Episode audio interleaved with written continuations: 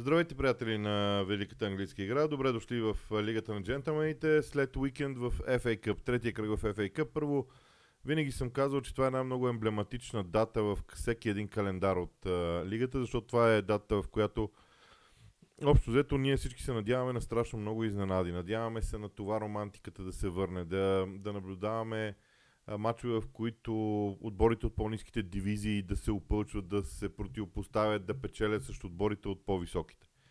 Не казвам, че нямаше нещо подобно. Примери могат да се дадат. Загубата на Ньюкасъл, например, от Шефът Уенсди е едно от, един от а, тези примери. Хубав, наистина, пример в, в това отношение предвид позицията на Шефът Уенсди в иерархията на английския футбол.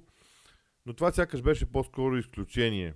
А, когато погледнем към мачовете, аз се опитах между другото да направя нещо, което се оказа абсолютна грешка.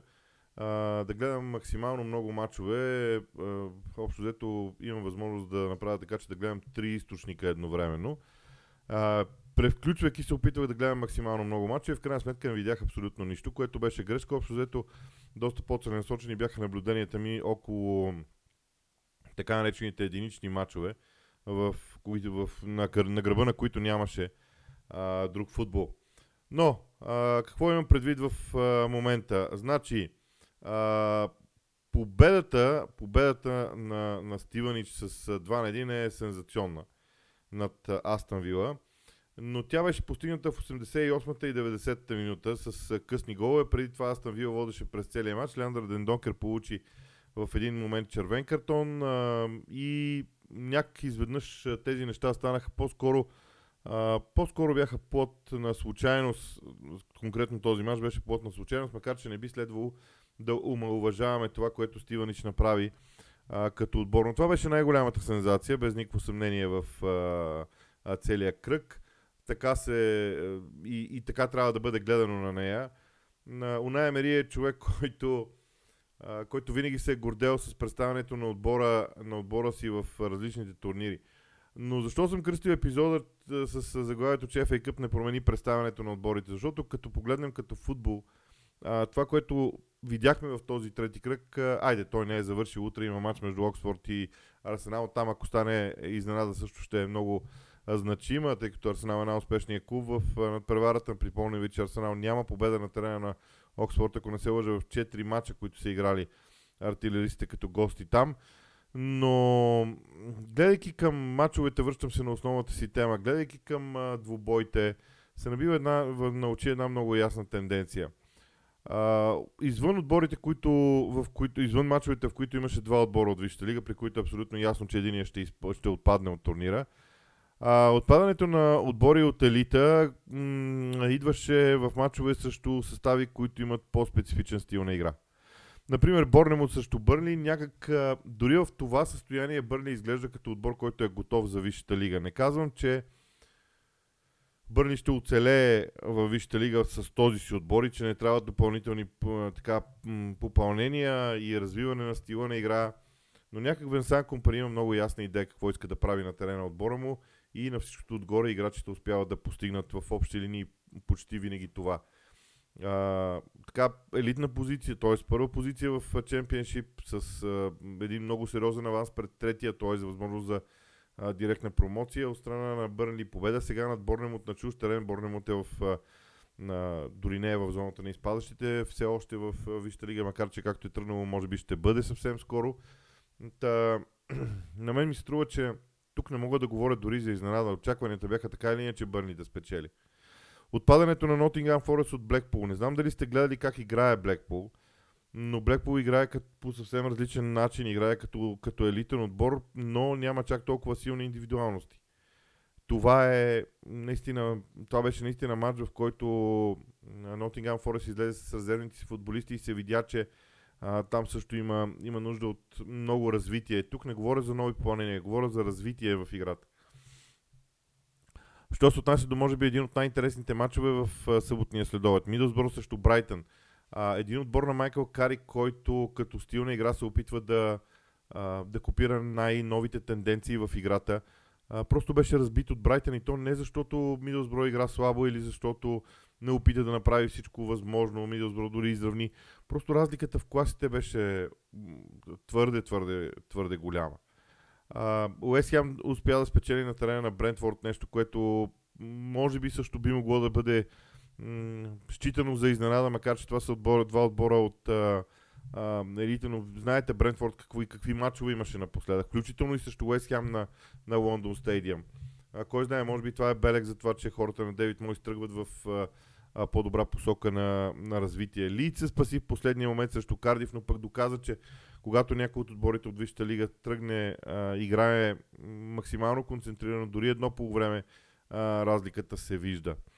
А, там дори Лис можеше да се справи още по-добре в крайна сметка. Така че, общото им мнение за мачовете, които а, така наблюдавах м- така спорадично е, че вече взима много, ясно, много ясна е тенденцията да взима превес стила на отборите, които владеят добре топката, които разиграват добре топката, които а, имат възможност а, не просто да държат топката по-дълго време в себе си, а да са абсолютно наясно какво да направят с нея на терена. Това е най-ясната тенденция, която се случва и която не можем по никакъв друг начин да, която вече не можем да игнорираме по никакъв а, начин. Иначе в а, хода на, ако включим отборите от по-долните дивизии, аз бих казал, че за мен е изненада отпадането на Queen's Park Rangers. Не знам, може би имам прекалено високо мнение за, а, за тима на, на Queen's Park Rangers в а, тези моменти. Има и някои преигравания, които също ще бъдат а, доста интересни в някаква степен. Примерно равенството между Бристъл Сити и Слонси беше а, любопитно. Може би така дори да го, а, да го нарека. Сега обаче малко по-подробно искам да се спра на няколко мача, които успях да гледам в тяхната цялост. Първият Манчестър Юнайтед срещу Евертън. А, знаете ли, в Евертън започва да се формира, или поне в моето съзнание по отношение на Евертън, започва да се формира една а, много ясна идея, че Евертън просто е задължен да играе с трима централни защитници. Не знам защо а, се получава така, но когато Евертън играе с трима централни защитници, тима изглежда, изглежда просто по-добре на терена. А, тук пак загръбвам за момент идеята за крайния резултат. Но начинът по който карамелите а, се опитаха да се противопоставят на Man United. В много голяма част от мача м- имаха много ясен игрови план. А, първо, допуснаха много ранен гол. М- това не промени по никакъв начин поведението им. Изравниха. Допуснаха после втори гол. Пак можеха да изравнят. Защото тази засада, която а, бе свирена чрез VR, тя си е засада. Видяхме на повторенията, но тук говорим за няколко сантиметра разигра... отиграването беше добро. Да не говорим, че те имаха още един отменен гол. Да не говорим, че имаха ситуации, не малко ситуации, а, в които можеха да, така, да отбележат гол. Но това, което прави впечатление е, че колкото пъти, защото и също Ман Сити беше така, колкото пъти Евертън заиграе с трима централни защитници, отбора се чувства по-добре в защита. И това Франк Лампарт няма как да не го, да не го осъзнава. Колкото до Ман Юнайтед, вижте, с времето Ерик Тенхак вече ни даде да видим и да гледаме а, много често един отбор, който а, така е много интересен като стил на игра. А, Ерик Тенхак винаги е поставил, винаги е бил уприличаван като един от треньорите, които харесва страшно много а, този позиционен стил на игра или style. А, всъщност той не е точно позиционен, но в него той е много близо. Той, така, испанските отбори имат много интересни а, идеи в тази конструкция. Какво имам предвид? Има трима вътрешни полузащитници. А, няма значение как е обърнат триъгълника. Дали е дефанзивен с двама опорни и един офанзивен, както е при Манчестър Юнайтед с Ериксен и Каземиро и пред тях Бруно Фернандеш. Или обратно, един дефанзивен с двама офанзивни. А, няма, наистина няма значение как е обърнат този триъгълник, но идеята е, че тези тримата са в центъра на играта. Около тях има двама централни защитници зад тях в страни, от тях са левия и десния крайен бранител. Пред тях съответно има а, други четирима души, които са дъгообразно разположени по терена, когато съответният отбор владее топката. Тоест трима души, извинявам се. А за мен в Man United много ясно се вижда именно това. Идеята а, да се гради играта през тези тримата. А, до този момент ми се струва, че не е имало отбор, който целенасочено да си а, постави за цел да спре тримата едновременно. А, факт е, че в хода на мачовете Ериксен се поизморява, не може да изиграе пълни 90 минути на тези обороти, влиза Фред. Вчера се появи и Мактомини. Но за първи път при Man United има много ясно изграден стил. Сега в момента а, много мнозина се питат защо Люк Шоу продължава да играе на позицията централен защитник. Първо, една от причините е, че Люк Шоу просто се справя страшно добре. Втората причина е, че когато топката бива разигравана от Манчестър Юнайтед в този му вид, обикновено един от крайните защитници, било левия или десния, отива доста по-високо напред, буквално в ролята на крило и някой от фланговите футболисти от съответната зона, там където крайният бранител отишъл напред, влиза навътре и застава близо до нападателя. Обикновено това е Маркас Рашфорд и тогава човек, който стои зад Маркас Рашфорд, отива напред в ролята на крило, тогава в защита остават трима души. Идеята е, че когато останат и Малсия тръгне напред, а Рашфорд влезе към а, Марсиал, тогава Люк Шоу фактически играе в тази лява зона и се справя по един брилянтен начин. А, това дава страхотна успеваемост на Марио Смятам, че Лисандро Мартинес беше оригиналната идея за нещо подобно в действията на червените дяволи, но и това върши страхотна работа и се вижда. Днес, между другото, има много сериозни слухове, че Хари Магуайр е горещо желан от Астан Вил, от Оная Мери. може би, аз бих казал специално, че може би е време Хари Магуайр да опита нещо различно а, в кариерата си, защото според мен няма да се получи в Man United връщането му обратно към титулярна позиция, не защото играе слабо, а по проста причина, че там има страшно много история, емоционална история м- с привържениците, с отбора дори в някаква степен и така нататък. Така че това решение за мен ще бъде много интересно. То е свързано всъщност и с а, доста пари. Но стила на Man United вече изглежда много ясен. А, това, което може би се очаква е да има още един флангови футболист, който да играе на нивото на Марка Рашфорд. А, тук въпросителната, огромната въпросителна за Джейден Санчо стои все още. А, същото и за Антони, без никакво съмнение.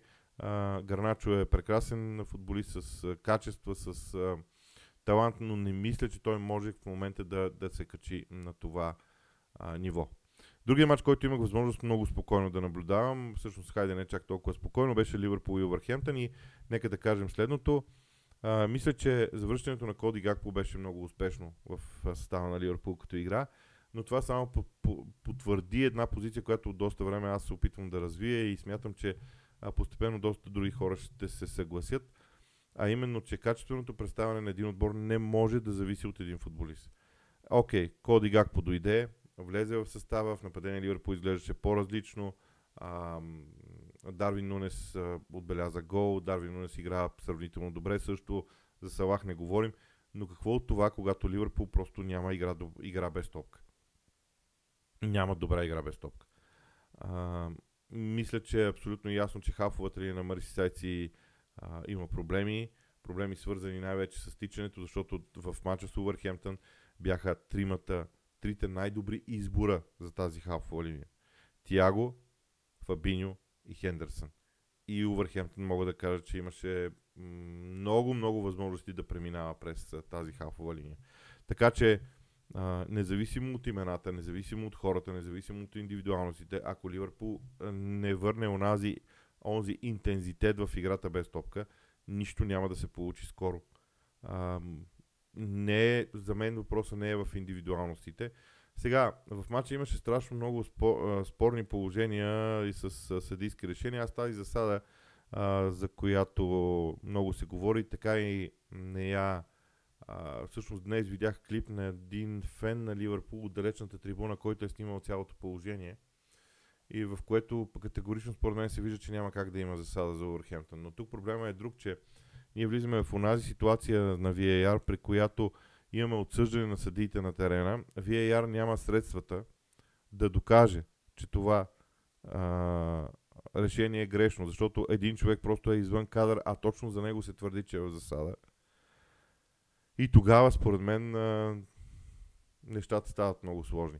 Или трябва по някакъв друг начин да бъдат а, м, ползвани камерите а, за VAR, Uh, може би това е решението, да има задължително една камера и това е нещо, което според мен uh, Хавард Уеб съвсем скоро ще уведе, да има една камера, която задължително да хваща целият терен, тя да бъде статична. Не е изобщо трудно тя да бъде, това да бъде uh, реализирано, но uh, аз обикновено не говоря конкретно за играта, аз това, което искам да кажа е, че прогреса на Увърхемптън е феноменален. те вече изглеждат като абсолютно различен отбор. Нямат нищо общо с отбора, който бяха а, преди идването на, на Лопетеги. Дори ако искате това, което можем да кажем, аз дори бих, бих казал, че за мен Увърхемптън е а, изключително приятен за наблюдаване отбор в момента. Те първо в купата на лигата победиха Джилингам, след това победиха Евертън, след това загубиха от Манчестър Юнайтед дома с 0 на 1 с един късен гол след влизането на Рашфорд. Равенство с Астан Вила, на което, а, при което позволих колкото повече мачове вече към края те да изпускат контрола му. Сега с Ливърпул също играха добре. Това са тежки мачове, които Увърхемптън изигра прекрасно.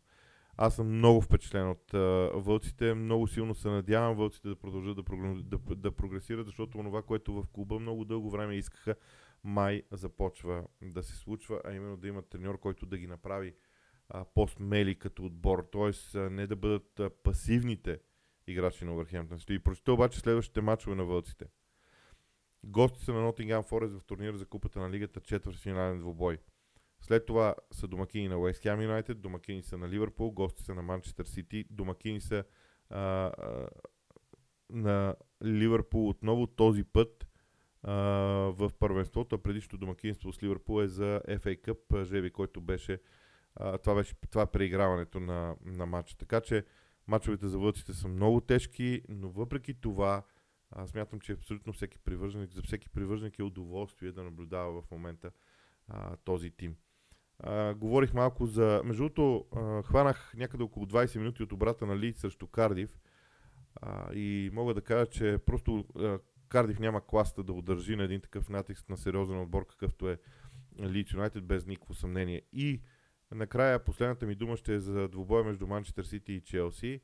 А, да кажем, че Манчестър Сити са ни изненадали с нещо, няма как. А, ако погледнем този двубой от призмата на това, че а, ние видяхме четири различни полувремена между Манчестър Сити и Челси. И единствено в първото Челси имаше м, така предимство, игрово предимство, имаше а, така доста аргументи. А, в останалите Манчестър Сити се, прави, се справи без, безусловно. За първи път в два последователни мача а, ми струва, че Манчестър Сити играе футбол, който можем да очакваме от тях. Той все още не е чак толкова стабилен, но е а, от много висока класа. А, но да си призная, а, нямам увереността, че Ман Сити, под, подхожда, може би, така ми изглежда на мен, може и да бъркам.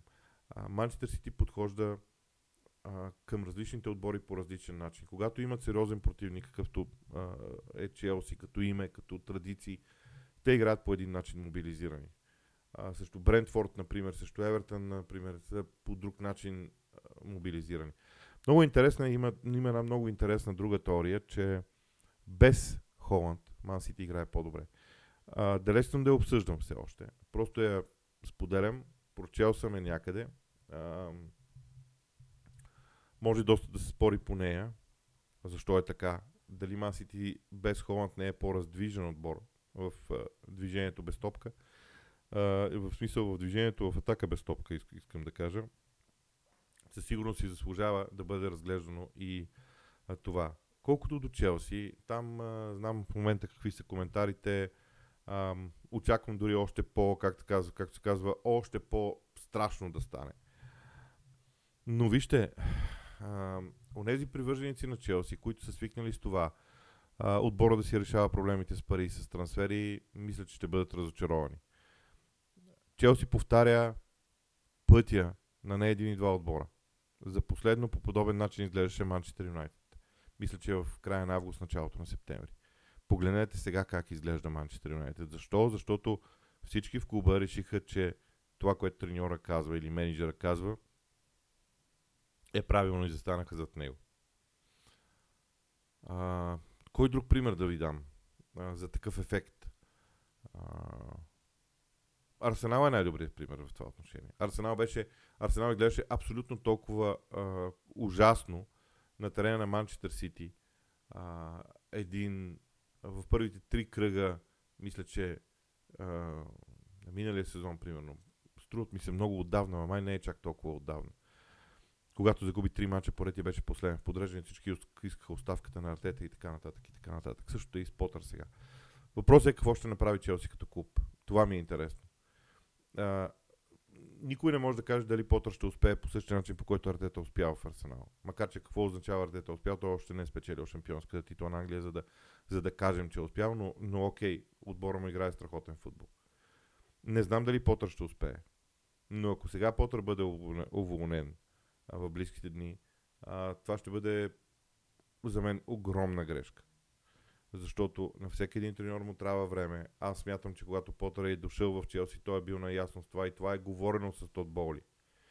Освен това виждаме, че вече се има нови играчи, по-млади играчи, които ще трябва да, да действат по по-различен начин. Изобщо аз очаквам един следващ Челси.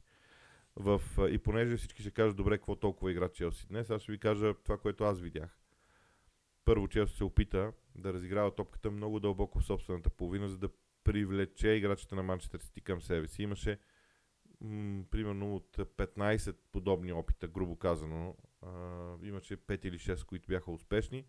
Топката стига до противниковата половина и там не може да бъде продължена атаката по най-добрия начин. Но това са стъпки, това са елементи в играта.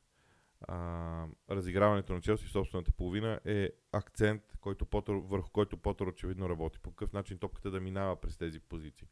Защо се прави това? За да може, а, кога, а, за да може Челси да излиза от преса свободно. Когато Челси започне да излиза от преса без проблеми, благодарение на моделите за разиграване на топката, тогава ще започне да се работи върху разиграването на топката в централната линия, защото противниците просто ще спрат да ги пресират. Не можеш да продължиш да работиш върху следващия елемент преди да е готов предишния в последователността на работа. Няма как да стане. Така че за мен е много интересно какво ще бъде решението на клуба. Аз нямам никакво съмнение, че Потър ще направи Челси много силен и качествен отбор с тези млади футболисти, които а, има в академията на Челси, в самия отбор на Челси. Ще видим докъде може да стигне целият този процес, но в крайна сметка решението сигурно ще бъде а, според мен на борда и аз съм почти убеден, че Потър ще остане начало на, на, сините. И тук, разбира се, ще бъде голямата въпросителна и голямото напрежение за самия треньор, защото когато получиш такова доверие от борда, ти трябва да го оправдаеш. Защото ако през септември, в началото на следващия сезон няма чувствителна промяна, тогава цялото това доверие няма да се е струвало. И, и цялата тази жертва от страна на борда няма да се е струва и тогава решението за уволнението му ще дойде много бързо. Но предстоят интересни дни. Много интересни дни в а, състава на Челси. Излишно е да коментирам жебия за следващия кръг. Малко ми е далечко. Нека да видим и преиграванията. Кой с кого ще играе, но сигурно с един матч който би могъл да бъде Манчестър Сити срещу Арсенал, би изглеждал страхотно, само че Оксфорд е на пътя на тази двойка, така че да видим утре вечер какво ще стане. Това е всичко от мен за този кръг в FA Cup. Не забравяйте, че във вторник ще има анализ на седмицата. Това отново е седмица, в която вторник, сряда, четвъртък и петък има мачове и то сериозни мачове. Било в турнира за купата на лигата, било в Висшата лига. Аз ще се постарая всяка вечер да има съответния клип а, с съмнението ми за мачовете, които се случват. А вие знаете къде да да, да зададете своите въпроси. Има рубрика Питай Боби в GongBG, в която мисля, че доста регулярно отговарям, така че едва ли има някой, който да се оплаче от а, това, така че там е пък място, където вие може да ми зададете въпрос, може да изкажете мнение. Има вече такива те звучат доста интересно. Надявам се така, че това е начина да си общуваме. Иначе от мен, приятна вечер и много, много хубава следваща седмица.